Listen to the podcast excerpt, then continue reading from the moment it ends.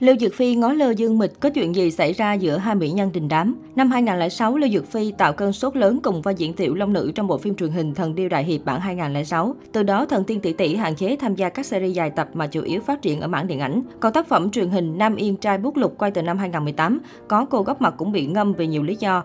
Vì thế, Mộng Hoa Lục nhận nhiều sự quan tâm bởi là dự án tái xuất chính thức của Lưu Dược Phi trên màn ảnh nhỏ. Lưu Dược Phi thêm một lần nữa chứng minh được tầm ảnh hưởng của mình khi thời gian hiện tại, đâu đâu trên khắp các diễn đàn cũng đều xuất hiện Thần Tiên Tỷ Tỷ cùng độ thảo luận cực lớn. Mới đây, một vài tấm hình chụp Lưu Dược Phi cùng ba người đồng nghiệp khác là Dương Mịch, Angela Baby và Đồng Lệ Á tại đêm hội Weibo bất ngờ được đào lại, đồng thời làm dấy lên cuộc tranh cãi cực gắt giữa netizen.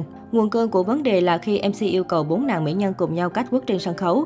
Điều đáng nói là cả Angela Baby, Đồng Lệ Á và Lưu Dược Phi đều rất vui vẻ nắm tay nhau bước đi, chỉ trừ Dương Mịch. Mặc cho Dương Mịch không ít lần giơ tay về phía Lưu Dược Phi, nhưng nữ diễn viên Hoa Mộc Lan chưa từng một lần đáp trả dù đã nhìn thấy, vô tình khiến mỹ nhân họ Dương bên cạnh có phần xấu hổ và lúng túng. Nhiều người tỏ rõ thái độ cho rằng Lưu Dược Phi cố tình có cách hành xử kém tinh tế, bởi dù sao cũng là chốn đông người, cô nàng muốn hay không vẫn nên thể hiện sự tôn trọng nhất định với Dương Mịch. Trong khi đó, fan Lưu Dược Phi và vài người qua đường lại cảm thấy khi đó tay của mỹ nhân họ Lưu vừa phải cầm đồ vừa phải nâng váy, nắm thêm tay Dương Mịch là điều không thể. Thêm nữa, bản thân Lưu Dược Phi và Dương Mịch trước nay không có hiềm khích hay có sự cạnh tranh gì về tài nguyên, nên chẳng có lý do gì để Thần Tiên Tỷ Tỷ phớt lờ hay thái độ khác lạ với người đồng nghiệp của mình.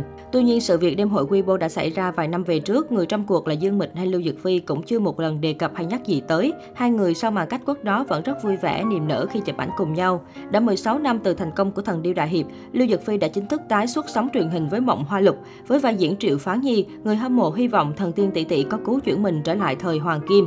Vài năm gần đây, sự nghiệp của Lưu Dược Phi rơi vào khủng hoảng. Cô vẫn đều đặn có dự án mới mỗi năm nhưng không tạo tiếng vang. Trong Mộng Hoa Lục, nữ diễn viên vào vai Triệu Phán Nhi, bà chủ quán trà tài sắc tại Hàng Châu. Triệu Phán Nhi có khả năng múa tuyệt đẹp kết hợp với việc pha trà điêu luyện. Đây Đây là lần đầu Lưu Dược Phi hợp tác với tài tử Trần Hiểu.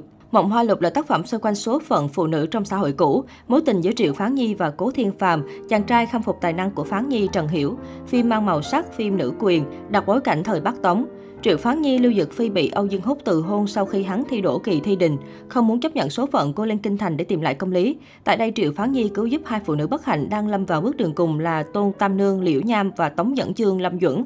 Cả ba trải qua nhiều gian truân vất vả, cùng nhau mở cửa hàng buôn bán. Từ một quán trà nhỏ, cuối cùng Triệu Phán Nhi trở thành bà chủ tủ lâu lớn nhất Biện Kinh.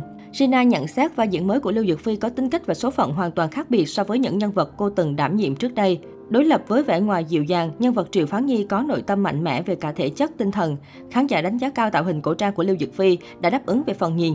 Người hâm mộ mong đợi vào cách tiếp cận vai diễn có nhu có cương, giàu cảm xúc của nữ diễn viên. Cô được kỳ vọng thể hiện sự tiến bộ về diễn xuất, không có biểu cảm thảm họa trước ống kính như trong những dự án trước. Ngoài Mộng Hoa Lục, Lưu Dược Phi cũng đảm nhận vai chính trong phim Đi đến nơi có gió, tác phẩm khai thác đề tài khởi nghiệp, áp lực công việc của người trẻ và xu hướng bỏ phố về quê để chữa lành tâm hồn.